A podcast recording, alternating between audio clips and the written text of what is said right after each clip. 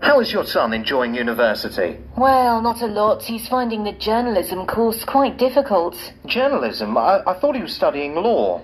He was, but he changed his course about three months ago. He didn't like it. He had to do a lot of reading, and he soon realised that the other students on the course were a lot more hard working than him. Do you think he'll stay on the course he's doing now? I doubt it. Last time I spoke to him, he told me he's thinking of becoming a mechanic.